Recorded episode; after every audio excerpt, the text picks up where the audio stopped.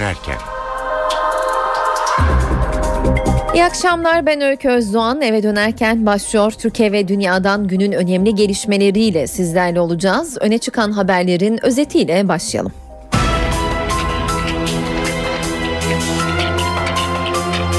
Öğrenci evleri tartışmasında başbakan yardımcısıyla çelişkiye düştü yorumları yapılması üzerine Bülent Arınç gündem yaratacak açıklamalar yaptı. Arınç başbakan Erdoğan'a sistemde bulundu. Aramızdaki çelişkinin sebebi ben değilim dedi. Arınç başbakanın görevi hükümet sözcüsünü açmaza düşürmemektir ifadelerini kullandı. Çıkış partide sıkıntı mı var sorusunu gündeme getirince AK Parti sözcüsü Hüseyin Çelik konuştu ve bir küsme yok, sitem sevgiden kaynaklı dedi. Adana'da bir tır içinde ele geçirilen 935 roket başlığı ve 10 füze rampasının Suriye'ye götürülmek istendiği belirlendi.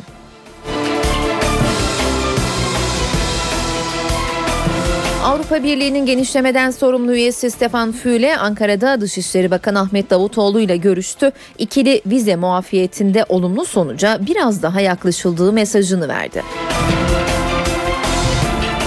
İran'ın nükleer programı Cenevre'de masaya yatırılıyor. Bu toplantı diğerlerinden farklı zira ilk kez uzlaşma ihtimali belirdi. Az sonra İsviçre'ye bağlanıp ayrıntıları alacağız.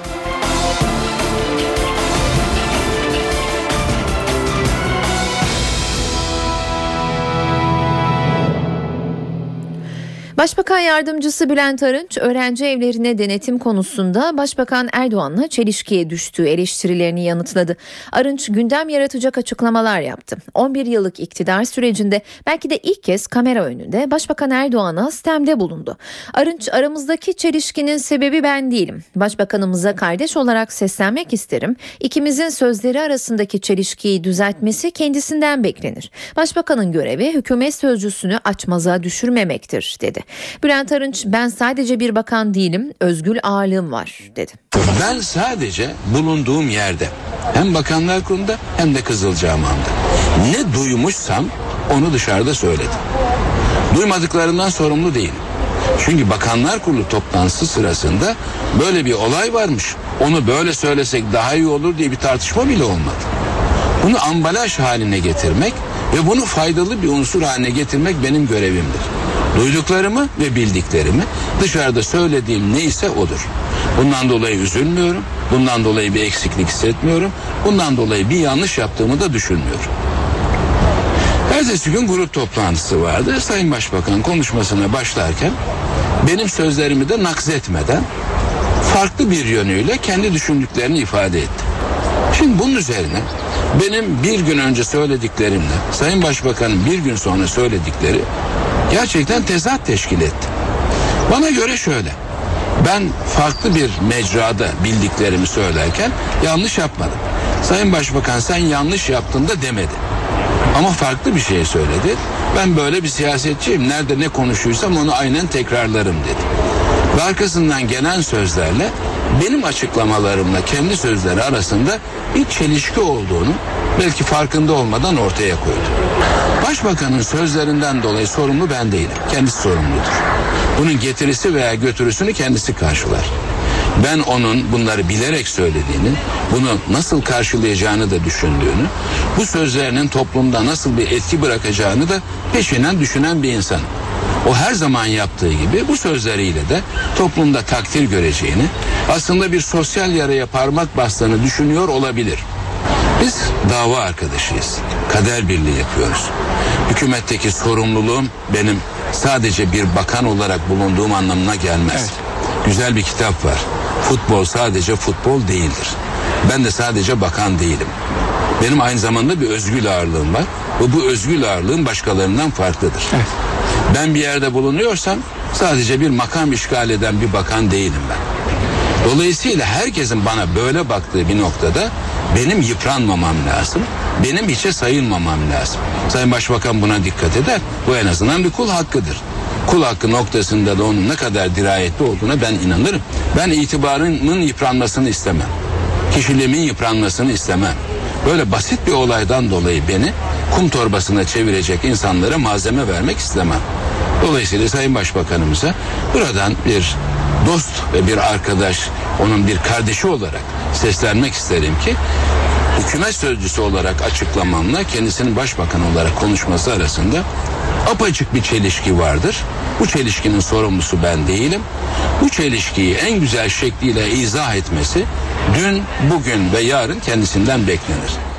Arınç'ın stem dolu sözlerini AK Parti Genel Başkan Yardımcısı Hüseyin Çelik NTV yayınında yorumladı. Çelik bu kavga ya da küsme değil büyütülecek bir şey yok dedi. Ee, bunlar olabilir. Yani bizim açımızdan, şimdi benim açımdan parti sözcüsü bir parti mensubu olarak Sayın Bülent Arınç'ın bu söylediği sözlerin hani diyelim ki Sayın Başbakan'la yüz yüze, yüz yüze gelerek bunu söyleyebilir miydi? Söyleyebilirdi. Böyle bir yol seçseydi daha iyi olur muydu? Bence daha iyi olurdu. Ama madem ki bütün bu tartışmalar Sayın Başbakan'ın sözleri, Sayın Bülent Arınç'ın sözleri kamuoyuna mal olduğuna göre ve kamuoyu bu mesele üzerinden tartışmalar yaptığına göre, medya bunu yazıp çizdiğine göre e, Bülent Arınç Bey de bunu bunu e, açıktan yapmayı tercih etmiştir. Ama bu bizim partimiz içerisinde, hükümet içerisinde e, böyle büyüyecek olan, büyütülecek olan bir mesele olmaz. Partiyi, genel başkanı ve iç mekanizmayı bilen birisi olarak söylüyorum. Başbakanın yardımcısından gelen açıklamalar böyleydi. Konu muhalefetin de gündemindeydi. AK Parti Grup Başkan Vekili Mustafa Elitaş eleştirilere biz hiç kimsenin namus bekçisi değiliz, yaşam tarzına karışmayız sözleriyle yanıt verdi.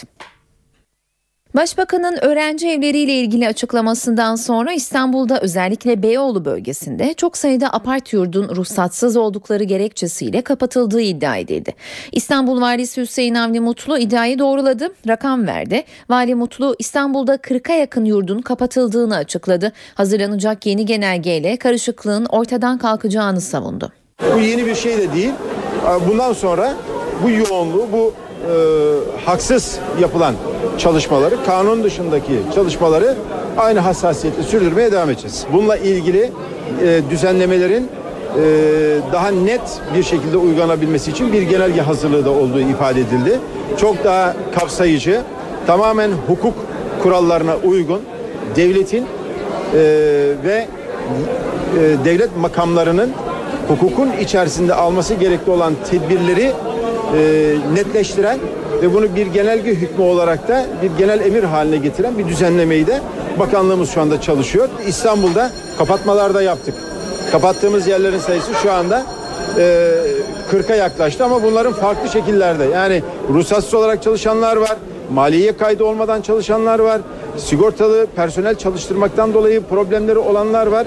Bütün bunları takip ediyoruz. Konuya ilişkin iş dünyasından da değerlendirme geldi. TÜSİAD Başkanı Muharrem Yılmaz, Başbakanın açıklamalarını tehlikeli bulduğunu söyledi ve kutuplaşma tehlikesine dikkat çekti.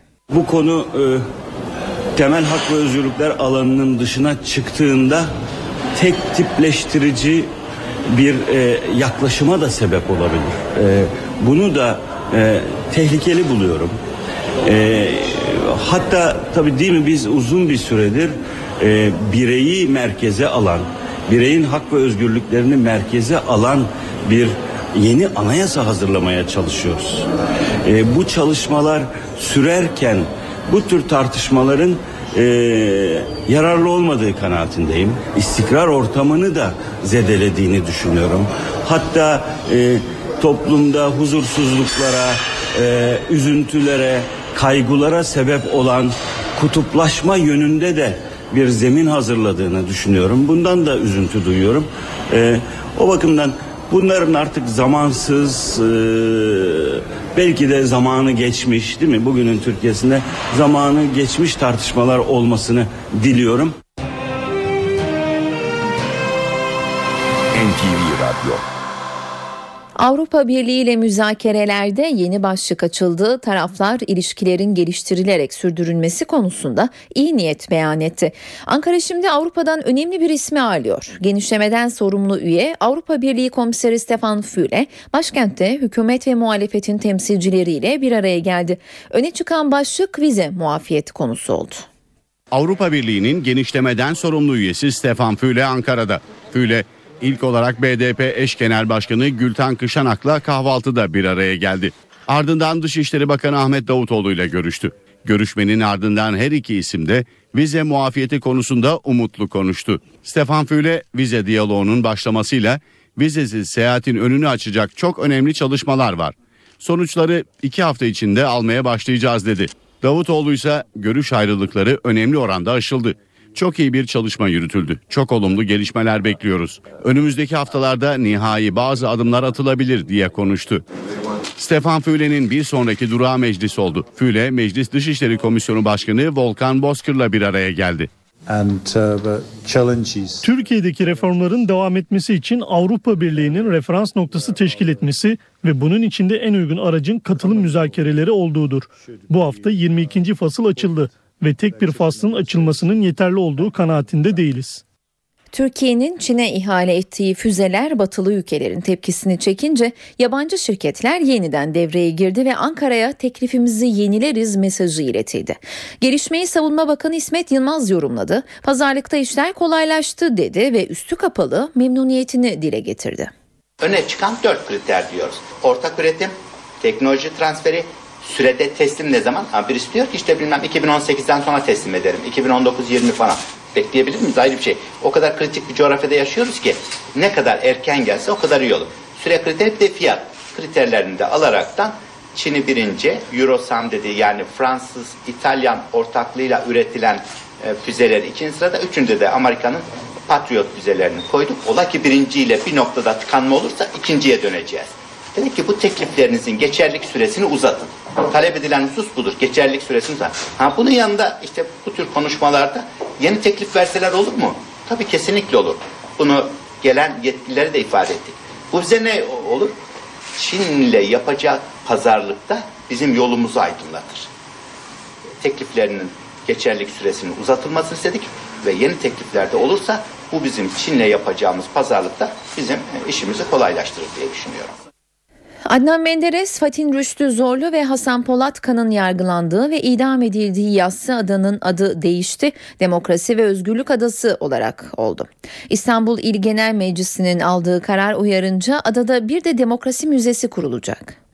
Yassıada orası inşallah Yassıada olmaktan çıkacak ve bir özgürlük adası haline gelecek. Onun da projesi filan bitmiş vaziyette.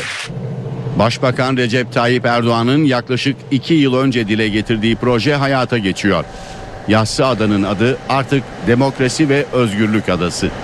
İstanbul İl Genel Meclisi 27 Mayıs 1960 darbesi sonrası dönemin Başbakanı Adnan Menderes, Dışişleri Bakanı Fatih Rüştü Zorlu ve Maliye Bakanı Hasan Polatkan'ın idam cezasına çarptırıldığı Yassı Adanın adını oy birliğiyle değiştirdi. İl Genel Meclisi'nden yapılan açıklamada böylece Türkiye'de darbe izlerinden biri daha silinmiştir denildi. Kültür ve Turizm Bakanlığı'nın adada demokrasi müzesi yapılması konusundaki çalışmaları da hatırlatıldı. Adaya yapılması planlanan Demokrasi Müzesi'nin inşasına yıl sonunda başlanması bekleniyor. Saat 18.19 ben Öykü Özdoğan eve dönerken de gelişmelerle karşınızdayız. Bir tır dolusu roket başlığı ve füze rampası Suriye'ye gidiyordu. Açıklama Adana Valisi Hüseyin Avni Coş'tan geldi. Vali Coş, roket başlıklarını tıra yükleyen kişinin Yayladağ sığınmacı kampında kalan bir Suriyeli olduğunu bildirdi. Şu anda gözaltı sayısı 10'dur. Bu olayın iç ve dış bağlantıları da araştırılmaktadır. Ee, bu olay Türkiye Cumhuriyeti Devleti'nin yurt içinde ya da yurt dışında yasa dışı iş yapmak isteyenlere geçit vermek geçit vermediğinin de bir göstergesidir. E, güneyimizi gösterir, Suriye'yi gösterir. Bu konuda bütün ilgili birimler, bütün iller, sadece emniyet teşkilatı değil, diğer e, güvenlik kuvvetlerimizi e, de e, gerektiğinde bu olayla ilgili bilgileri, görgüleri, uzmanlıklarından istifade edilmek suretiyle, onların teşkilat imkanlarından da yararlanmak suretiyle gerekli çalışmalar büyük bir hassasiyetle yürütülmektedir. 935 artı 10 olarak 945 şeklinde olduğu belirlendi ve tutanağa bağlandı. E burada Türkiye'de ele geçirilenlerin hepsi Türkiye'de üretilmiş. Güvenlik kuvvetlerimiz olayın evveliyatı olup olmadığı da dahil olmak üzere bundan sonraki herhangi bir sevkiyat planları var mıdır yok mudur onlar da dahil olmak üzere söylediğim şekilde iç ve dış bağlantıları da e, içerecek şekilde en kapsamlı ve e, ayrıntılı çalışmayı yürütmektedirler. Gaziantep'te iki kişinin ölümüyle sonuçlanan yangın faciasına ihmaller zincirinin yol açtığı ortaya çıktı. Yangının çıktığı binada yangın merdiveninin olmadığı, terasa açılan kapının da kilitli olduğu belirlendi. Binada yangın merdiveni yoktu. Terası açılan kapı kilitliydi. Gaziantep'te iki kişinin yaşamını yitirdiği yangın sonrası binadaki ihmaller ortaya çıktı. Tekstil atölyeleri bulunan iş merkezindeki yangın bodrum katta sentetik malzemelerin saklandığı depoda başladı. Yaklaşık 100 çalışanın bulunduğu iş hanı dumanla dolunca çalışanlar panikle üst kata kaçtı. İşçiler terasa çıkmak istedi ancak kapı kilitliydi. Pencerelerde de parmaklık vardı. Yangın merdiveni bulunmayan binada mahsur kalan işçiler yoğun dumandan etkilendi. Olay yerine ulaşan itfaiye ekipleri kapıları kırarak çalışanları tahliye etti. İş yerinin bulunduğu sokağın dar olması da ekiplerin çalışmalarını güçleştirdi. daha büyük bir facia olabilirdi. Orası biliyorsunuz dar bir alan. Aslında doğru olan o tür işletmelerin orada olma, olmaması lazım. Sıkıntı ondan kaynaklanıyor. Denetimin öyle yapılması lazım. Şehir dışına alınması lazım. Yangında iş yeri sahibi İbrahim Gemici ile 21 yaşındaki Mehmet Alakırık yaşamını yitirdi. Gemicinin bir hafta önce emekli ikramiyesiyle iş yeri açtığı, Alakırık'ın ise 2 ay önce askerden geldiği öğrenildi. Kalbi duran 4 kişi ise kalp masajıyla hayata döndürüldü. 13 kişinin yoğun bakımdaki tedavisi sürüyor. Elektrik kontağından çıktığından şüphelenilen yangında 90 iş yerinde hasar meydana geldi. Türkiye'nin Suriye sınırında çocuk felci alarmı verildi. Sağlık Bakanlığı Dünya Sağlık Örgütü'nün Suriye'nin Irak sınırındaki bölgelerinde çocuk felci vakalarının görüldüğünü açıklamıştı. Bu konu yeni tedbirlere neden oldu. Buna göre sınır hattındaki illerde yaşayan 5 yaşın altındaki çocuklara çocuk felci hastalığına karşı ek aşı yapılacak. Ayrıca kamplarda ve kamp dışında yaşayan Suriyelilerle bölgeye giriş çıkış yapanlara da aşı yapılacak. Cumhurbaşkanı Abdullah Gül'ün eşi Hayrun İsa Gül, Middle East Policy adlı Amerikan dergisine röportaj verdi. Türkiye'deki başörtüsü sorunundan kürtaj uygulamasına kadar pek çok soruya yanıt veren Hayrun İsa Gül, kürtaj kararını kadın kendi vermeli dedi. Başörtülü kadınların son dönemde sosyal hayatta daha görünür hale geldiğini söyledi. Cumhurbaşkanı Gül'ün eşi Hayrun İsa Gül bir Amerikan dergisine çarpıcı açıklamalarda bulundu. Kürtaj kararını kadının kendisinin vermesi gerektiğini söyledi. Bir hayata son vermeyi hayal edemiyorum. Fakat bu kadının kendisine bağlı olmalı. Tabii ki aile planlamasına karşı değilim. Kendi özgürlüğüme düşkünüm. Bir şey yapmaya zorlanırsam bu üzerimde ters bir etki yapar. İnsanlara şöyle ya da böyle olmalı şeklinde bir empozeye karşıyım. Hayrun İsa Gül, Amerika'nın ünlü gazetecilerinden Marvin Hova verdiği röportajda Türkiye'de kadınların siyasetteki yerini de değerlendirdi. Kadınlar özellikle politika ve bürokraside az temsil ediliyorlar. Daha çok kadın bakan, milletvekili ve belediye başkanımız olmalı. 90 yıllık Cumhuriyet tarihinde sadece iki kadın vali olması bizi düşündürmeli. Orta Doğu Politikaları adlı dergide bu ay yayınlanan röportaj Haziran ayında tam da gezi protestolarının yaşandığı dönemde yapıldı. Hayrun İsa Gül o günleri değerlendirirken demokrasilerde protestoları normal karşıladığını dile getirdi. Protestocuların şiddete bulaşmaması, barışçıl olması gerektiğini vurguladı. Röportajında Türkiye'de başörtülü kadınların sayısının arttığı şeklindeki yorumlara da değinen Gül, başörtülü kadınlar daha fazla aktif olmaya başladı ve bunun sonucu olarak da sosyal hayatta daha görünür hale geldiler diye konuştu. NTV Radyo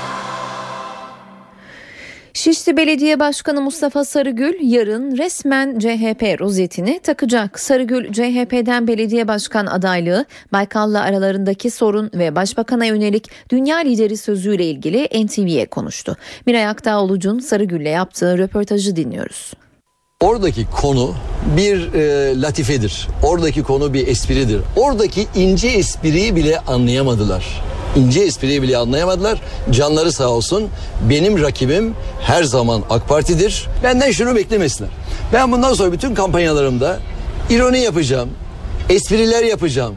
Benden rakiplerime sinkaflı konuşma, agresif konuşma kimse beklemesin. Bu konu benim e, bir espri olarak söylediğim bir konu. E, AK Parti benim her zaman rakibimdir ve rakibim olmuştur. E, bir insanın dünya lideri olması için bir çok güzel bir çalışma yapması lazım. Mesela bütün komşularla ilişkilerinin çok iyi olması lazım. Ben Sayın Genel Başkan e, Sayın Baykal görevinden ayrıldıktan sonra evine ziyarete dahi gittim. Ben Deniz Baykal'la rakip oldum. Hasım olmadım. Partimizin genel başkanlığı yapmıştır.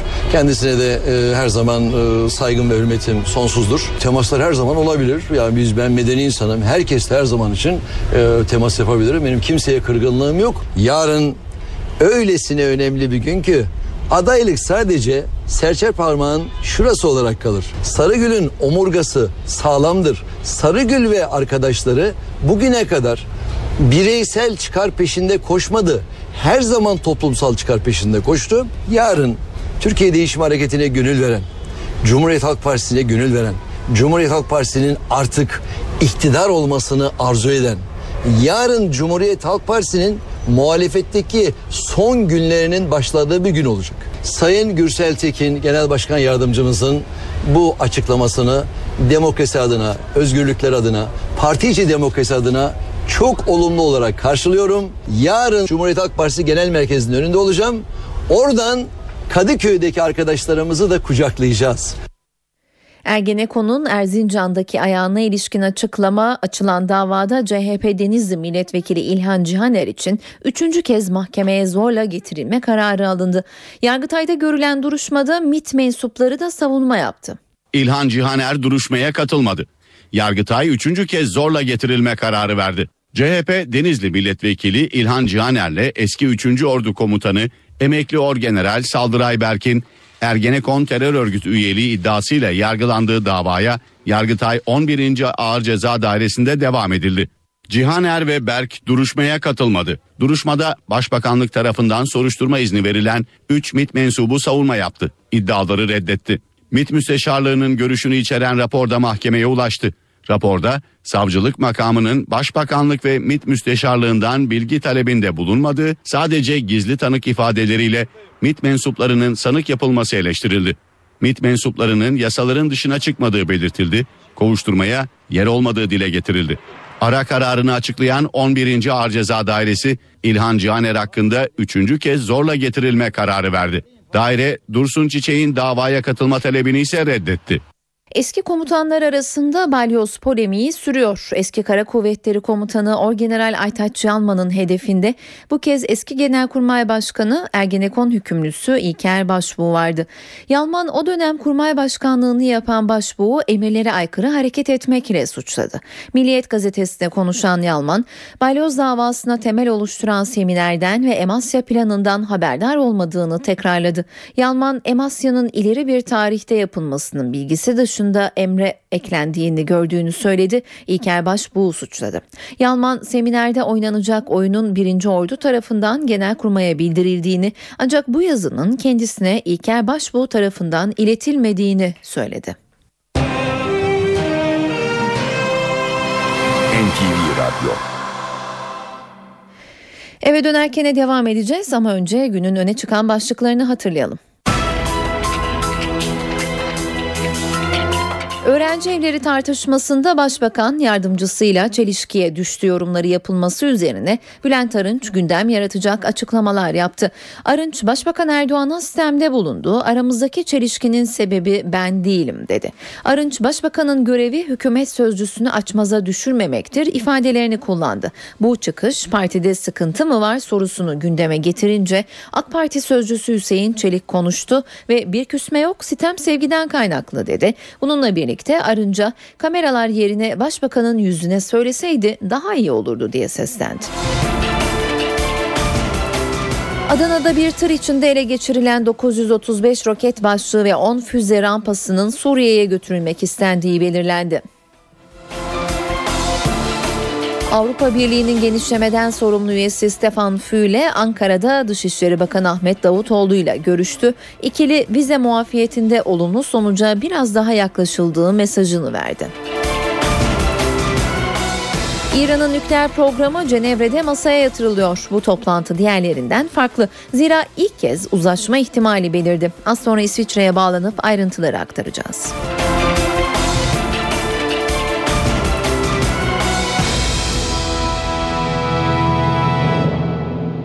Başbakan Erdoğan İsveç ziyaretinde yenilenebilir enerji alanında faaliyet gösteren bir şirketi ziyaret etmiş ve Türkiye'nin de bu konuda atılım yapması için Enerji Bakanı'na çağrıda bulunmuştu. Bakan Taner Yıldız bu çağrının ardından konuştu ve çöpten enerji üretimine ağırlık vereceklerini söyledi.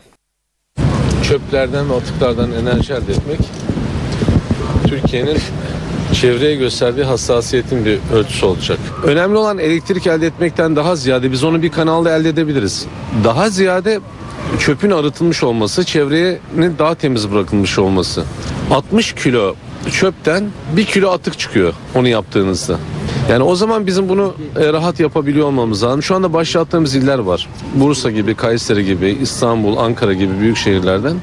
Olmayan illere bunu yaymamız lazım. İsveç'teki en önemli kalemlerden bir tanesi buydu. Sırada ekonomi günlüğü var. Ekonomide öne çıkan iki başlık var. İlki sanayi üretimiyle ilgili. Çarklar yeniden işlemeye başladı. Sanayi üretimi bir ay aradan sonra artışa geçti. Diğer başlıksa kamu iktisadi teşebbüslerinin 2014 yılındaki istihdam politikası ile ilgili. Ayrıntılar her zaman olduğu gibi NTV Ankara İstihbarat Şefi Ahmet Ergen'den dinleyeceğiz. Ahmet seni dinliyoruz.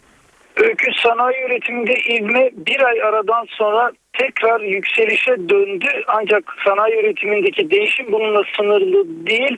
Beklentilerin üstünde bir artış gerçekleşti sanayi üretiminde ve son iki yılın zirvesine ulaştı. Sanayi üretim endeksi son iki yılda görülen en yüksek rakama Eylül sonu itibariyle ulaşıldı. Rakamlara bakarsak takvim etkisinden arındırılmış gösterge yani 2012 yılının aynı dönemine göre yıllık değişimi gösteren rakam %6,4'lük artışa işaret ediyor. Bu gösterge için beklenti %3,6 artış yönündeydi. Yani beklentilerinde üstünde bir gerçekleşme söz konusu. Aylık değişime baktığımızda Ağustos ayında aylık değişimde düşüş yönündeydi. Burada da bir artış görüyoruz. %5,8 mevsim ve takvim etkisinden arındırılmış sanayi üretim endeksindeki artış. Bunun detaylarını incelediğimizde en yüksek artışın dayanıklı tüketim malı imalatında olduğunu görüyoruz. Yine ürün bazında baktığımızda bilgisayarlar, elektronik ve optik ürünlerin imalatı en yüksek artışın görüldüğü alanlar olarak e, dikkat çekiyor. E, Eylül ayı ile birlikte yılın 3. çeyreğine ilişkin sanayi üretim verileri de netleşmiş oldu. 3. çeyrekte baktığımızda 2012'nin 3. çeyreğine göre %3,7'lik bir artış var sanayi üretiminde.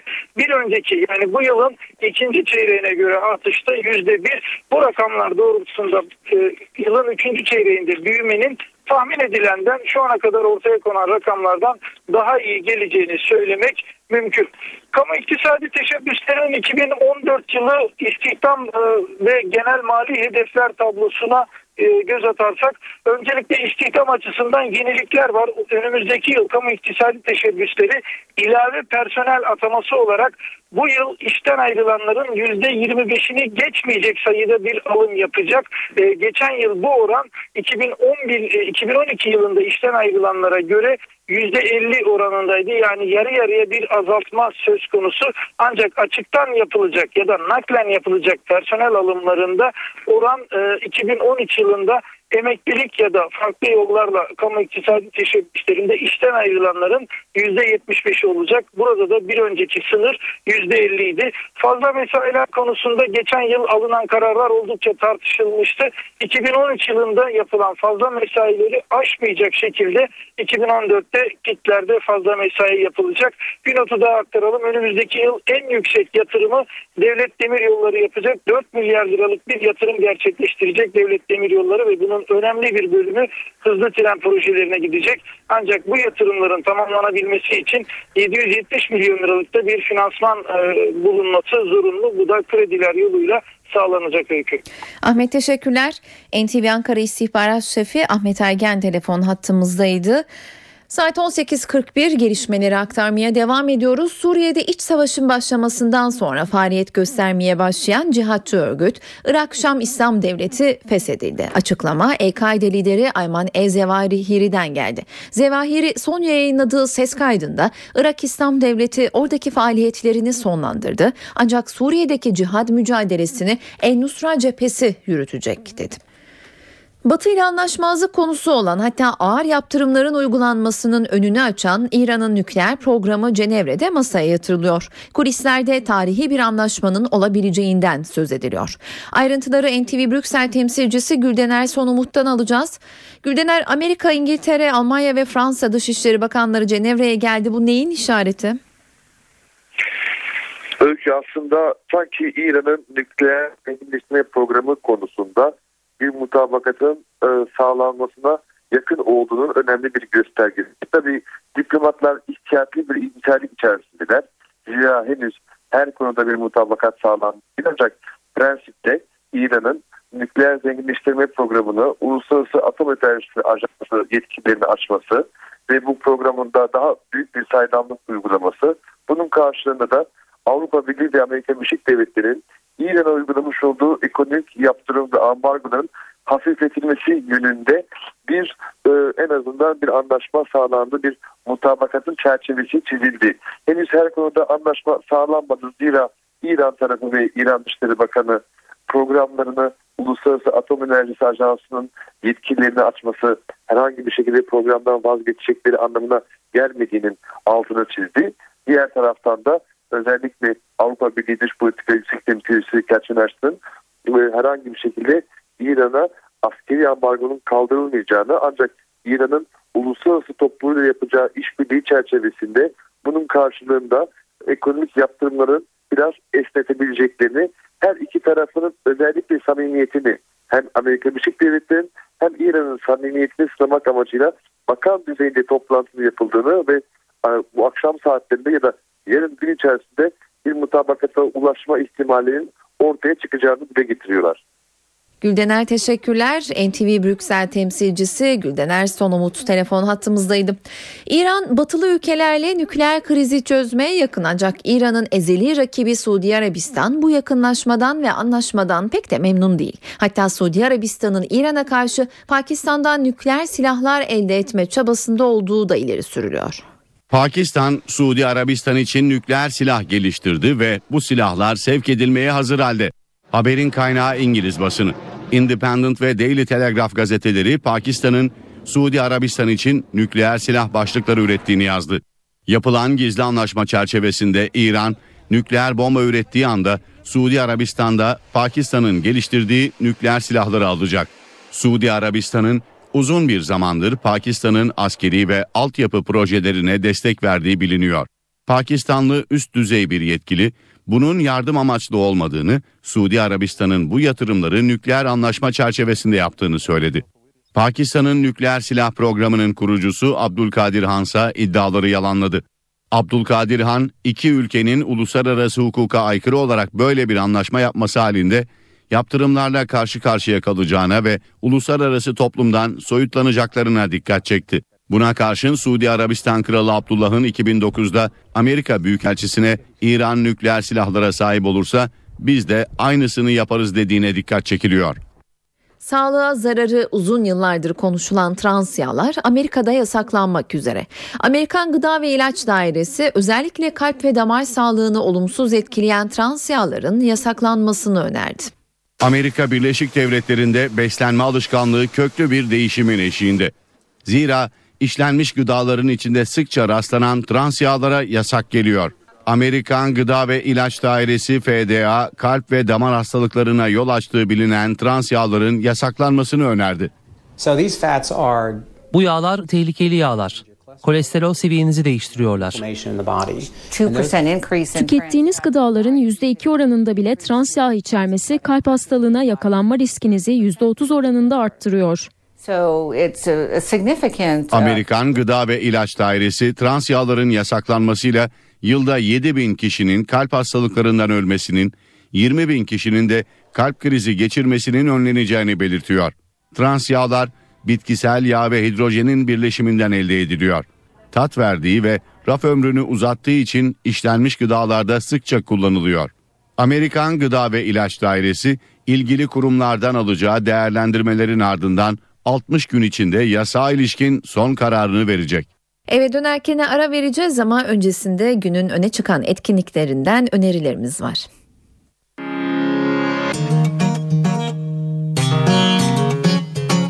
Cirque Elüze ID İstanbul'da. Cirque du Soleil ile benzer temellere dayanan uluslararası bir gösteri kumpanyası olan Cirque Elüze ID gösterisiyle eğlence, hareket, dinamizm ve akrobasiyi sahnede bir araya getiriyor. Batı yakasının hikayesi akrobasi, hip hop ve sokak danslarıyla Zorlu Center Performans Sanatları Merkezi'nde İstanbullu izleyicilerle buluşuyor. 436 şehir ve 36 ülkede 4000'den fazla gösterisiyle pek çok uluslararası festivalde yer alan Cemini ödüllü Cirque Elüze 9 Kasım'a kadar görülebilir. Bugünkü şov saat 20.30'da. Jolly Joker'de bu akşam Göksel konseri dinlenebilir. Sevilen şarkılarını seslendirecek sanatçı saat 22'de sahnede olacak.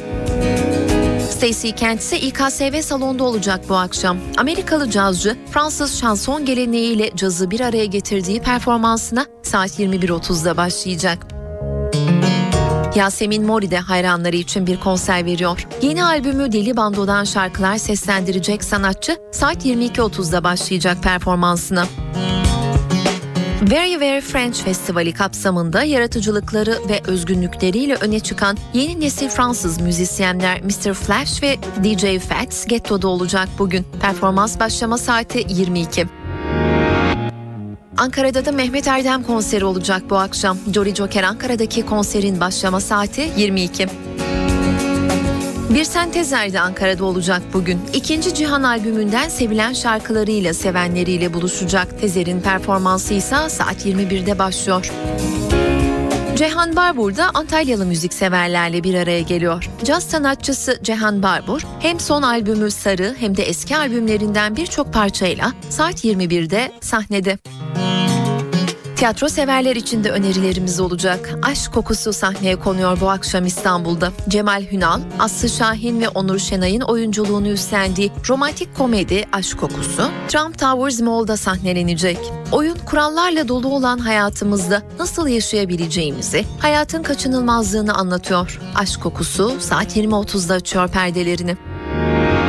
Devlet tiyatroları cemahir sahneleri Salon 2'de ise herkesin bildiği sırlar sahneye konuyor. Herkesin bildiği sırlar kadın, erkek, aşk ve evlilik üzerine bir oyun. Hidayet Erdinç'in yönetmen koltuğunda oturduğu oyunda Burak Şentürk ve Ebru Unurtan rol alıyor. Oyunun başlama saati 20.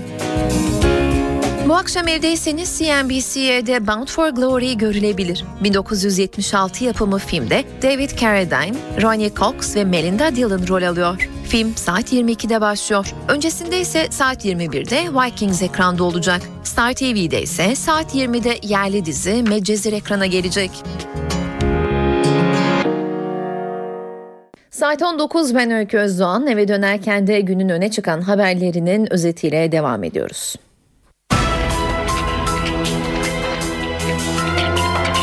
Öğrenci evleri tartışmasında Başbakan yardımcısıyla çelişkiye düştü yorumları yapılması üzerine Bülent Arınç gündem yaratacak açıklamalar yaptı. Arınç Başbakan Erdoğan'a sistemde bulunduğu aramızdaki çelişkinin sebebi ben değilim dedi. Arınç Başbakanın görevi hükümet sözcüsünü açmaza düşürmemektir ifadelerini kullandı.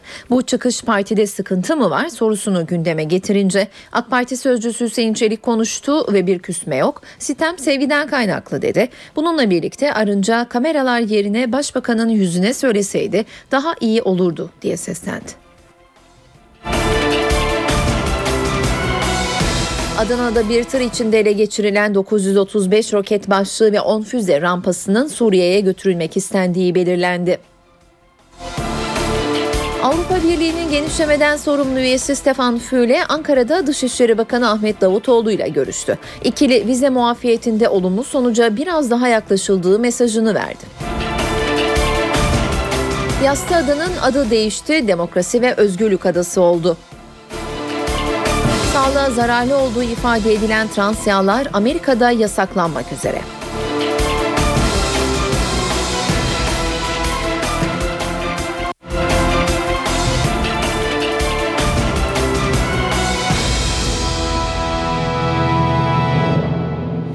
Başbakan Yardımcısı Bülent Arınç, öğrenci evlerine denetim konusunda Başbakan Erdoğan'la çelişkiye düştüğü eleştirilerini yanıtladı. Arınç gündem yaratacak açıklamalar yaptı. 11 yıllık iktidar sürecinde belki de ilk kez kamera önünde Başbakan Erdoğan'a stemde bulundu. Arınç aramızdaki çelişkinin sebebi ben değilim. Başbakanımıza kardeş olarak seslenmek isterim. İkimizin sözleri arasındaki çelişkiyi düzeltmesi kendisinden beklenir. Başbakanın görevi hükümet sözcüsünü açmaza düşürmemektir dedi. Ben sadece bulunduğum yerde hem Bakanlar Kurulu'nda hem de Kızılcahamam'da ne duymuşsam onu dışarıda söyledim. Duymadıklarından sorumlu değilim. Çünkü Bakanlar Kurulu toplantısı sırasında böyle bir olay varmış. Onu böyle söylesek daha iyi olur diye bir tartışma bile olmadı. Bunu ambalaj haline getirmek ve bunu faydalı bir unsur haline getirmek benim görevimdir. Duyduklarımı ve bildiklerimi dışarıda söylediğim neyse odur. Bundan dolayı üzülmüyorum. Bundan dolayı bir eksiklik hissetmiyorum. Bundan dolayı bir yanlış yaptığımı da düşünmüyorum. Ertesi gün grup toplantısı vardı. Sayın Başbakan konuşmasına başlarken benim sözlerimi de nakzetmeden farklı bir yönüyle kendi düşündüklerini ifade etti.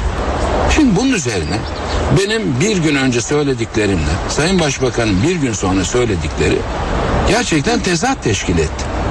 Bana göre şöyle. Ben farklı bir mecrada bildiklerimi söylerken yanlış yapmadım. Sayın Başbakan sen yanlış yaptın da demedi. Ama farklı bir şey söyledi. Ben böyle bir siyasetçiyim. Nerede ne konuşuyorsam onu aynen tekrarlarım dedi. Ve arkasından gelen sözlerle benim açıklamalarımla kendi sözleri arasında bir çelişki olduğunu belki farkında olmadan ortaya koydu.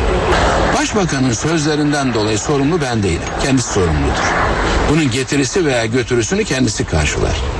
Ben onun bunları bilerek söylediğini, bunu nasıl karşılayacağını da düşündüğünü, bu sözlerinin toplumda nasıl bir etki bırakacağını da peşinden düşünen bir insan. O her zaman yaptığı gibi bu sözleriyle de toplumda takdir göreceğini, aslında bir sosyal yaraya parmak bastığını düşünüyor olabilir. Biz dava arkadaşıyız. Kader birliği yapıyoruz. Hükümetteki sorumluluğum benim sadece bir bakan olarak bulunduğum anlamına gelmez. Güzel bir kitap var. Futbol sadece futbol değildir. Ben de sadece bakan değilim. Benim aynı zamanda bir özgül ağırlığım var. Ve bu özgül ağırlığım başkalarından farklıdır. Ben bir yerde bulunuyorsam sadece bir makam işgal eden bir bakan değilim ben. Dolayısıyla herkesin bana böyle baktığı bir noktada benim yıpranmamam lazım. Benim hiçe sayılmamam lazım. Sayın Başbakan buna dikkat eder. Bu en azından bir kul hakkıdır. Kul hakkı noktasında da onun ne kadar dirayetli olduğuna ben inanırım. Ben itibarımın yıpranmasını istemem. Kişiliğimin yıpranmasını istemem.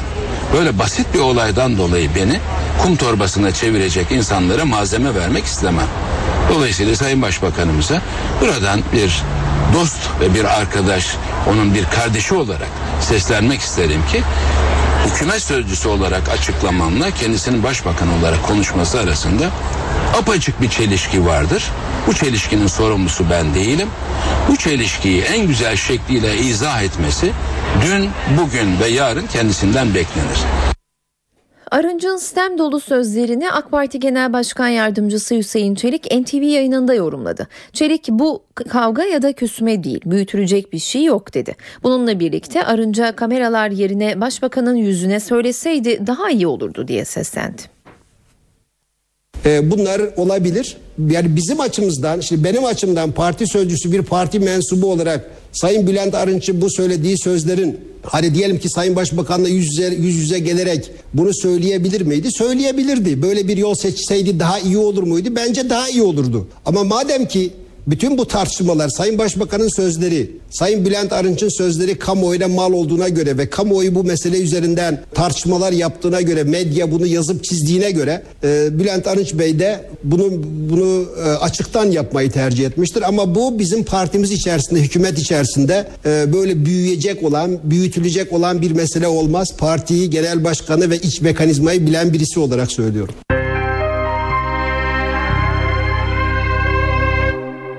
Adana'da ele geçirilen roket başlığı ve füze rampalarının teslimat adresi Suriye'ydi.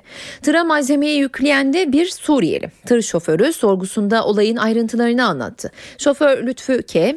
mazot parasını karşılamak için yoldan yük aldığını, Konya'da tanıştığı Suriye uyruklu bir kişinin araca malzeme yüklediğini, Suriyelinin isteği üzerine yükün devamını Adana'daki sanayi sitesinden alacağını iddia etti. Şoför daha sonra da Hatay'da yeniden Suriyeli ile buluşarak malları teslim edeceğini anlattı. Lütfü K'nin ifadesi doğrultusunda Adana ve Konya'da 10 kişi gözaltına alındı. Tıra malzeme yüklediği iddia edilen Suriyelinin ise Yayladağ sığınmacı kampında kalan Heysam Topalcı olduğu tespit edildi. Türkiye'nin Suriye sınırında çocuk felci alarmı verildi. Sağlık Bakanlığı Dünya Sağlık Örgütü'nün Suriye'nin Irak sınırındaki bölgelerinde çocuk felci vakalarının görüldüğünü açıklamıştı. Bu konuda yeni tedbirler aldı. Buna göre sınır hattındaki illerde yaşayan 5 yaşın altındaki çocuklara çocuk felci hastalığına karşı ek aşı yapılacak. Ayrıca kamplarda ve kamp dışında yaşayan Suriyelilerle bölgeye giriş çıkış yapanlara da aşı yapılacak. Saat 19.13 ben Öykü Özdoğan eve dönerken hava durumuyla devam ediyoruz. Son hava tahminlerini NTV Meteoroloji Editörü Gökhan Abur'dan dinliyoruz. İyi akşamlar. Sıcaklıklar batı ve iç kesimlerden başlayarak yeniden yükseliyor. Önümüzdeki haftanın ilk günleri daha da yükselecek ama haftanın ikinci yarısı Trakya'dan başlayarak yeniden soğumasını bekliyoruz. Batı ve iç kesimlerde yağış etkisini kaybetti. Hava genellikle açık. O nedenle iç kesimlerde sabah ve gece saatine yer yer sis ve pus görülecek. Yarın Doğu Karadeniz yağış etkisini kaybediyor. Mardin, Siirt, Diyarbakır, Batman, Şırnak, Banakkale boyunca daha kuvvetli olmak üzere Doğu ve Güneydoğu'da ise yağışlar başlayacak. Doğudaki sağanaklar pazar ve pazartesi günü aralıklarla etkisini sürdürecek. İstanbul hafta sonu güneşli. Boğaz'da sabah saatinde yer yer sis bekliyoruz. Sıcaklık ise 18 derece civarında olacak. Ankara'da hafta sonu hava açık ama soğuk. Sıcaklık gündüz 16, gecesi 3 dereceye kadar inecek. İzmir hafta sonu güneşli. Sıcaklık 22 derece. Rüzgar oldukça zayıf. Körfez'de pus oluşabilir. Hepinize iyi bir hafta sonu diliyorum. Hoşçakalın. Sırada sinema köşesi var. Bu hafta vizyonda bir yerle toplam 4 yeni film var. Midyat'ı ilçe yapacağız. Midyat zaten ilçedir. Çoktan yapmışız daha sizin haberiniz yok. Ulan ben size Midyat'ı il yapacağım. Bu hafta bir yerle 4 yeni film vizyonda. Haftanın yerli yapımı Hükümet Kadın 2. Şubat ayında vizyona giren Hükümet Kadın'ın devam filminde ilk filmde hayata veda eden Hate ve eşi Aziz Veysel'in yaklaşık 10 yıl önceki maceraları anlatılıyor. Yönetmenliğini ve senaristliğini Sermiyan Midyat'ın üstlendiği komedi filminin oyuncu kadrosunda Demet Akbağ, Sermiyan Midyat, Burcu Gönder ve Gülhan Tekin yer alıyor. Filmin konusu ise şöyle. Tek derdi kasabanın çocukları ve kendi çocuklarıyla ilgilenmek olan Hate bu kez kendini Midyat seçimlerinde ön saflarda bulacak. Beklenmedik işlere soyunmak zorunda kalan Hate'nin karşısında yine Faruk var. They know our strategies. They've learned our weaknesses. Sıradaki film bilim kurgu, aksiyon, macera türünden hoşlananlar için Uzay Oyunları. Orijinal adıyla Ender's Game, Orson Scott Card'ın klasikleşmiş bilim kurgu romanından uyarlanmış. Gavin Hood'un yönettiği filmde Abigail Breslin, Harrison Ford, Ben Kingsley ve Haley Stanfield rol alıyor. Filmde düşman bir uzaylı topluluğunun dünyaya saldırması üzerine donanma komutanı olan Maisie Rackham'ın buna karşı mücadelesi anlatılıyor. Brightly beams our Father's mercy from His lighthouse evermore. But to us He gives the keeping. Carrie Türkçe vizyon adıyla Carrie Günah Tohumu, dram ve korku türünden hoşlananları sinema salonlarına çekmeyi hedefliyor. Yönetmen koltuğunda Kimberly Peirce'in oturduğu filmde Julianne Moore, Chloe Grace Moritz, Judy Greer, Gabrielle Wilde ve Portia Doubleday izleyici karşısına çıkıyor. Filmde okulda arkadaşları tarafından dalga geçilen ve dışlanan, evde annesinden zulüm gören, telekinetik güçlere sahip Carrie White'ın herkesten gizlediği bu özelliğini mezuniyet balosunda onunla alay eden arkadaşlarına karşı kullanması konu ediliyor.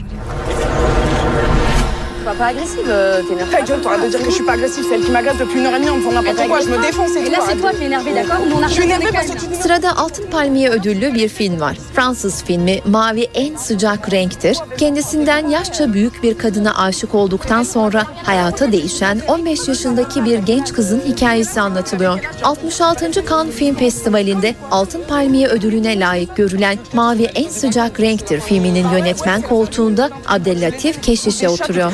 Croit que j'ai maté son cul. En plus, t'avais pas dit, je vais lui demander calmement.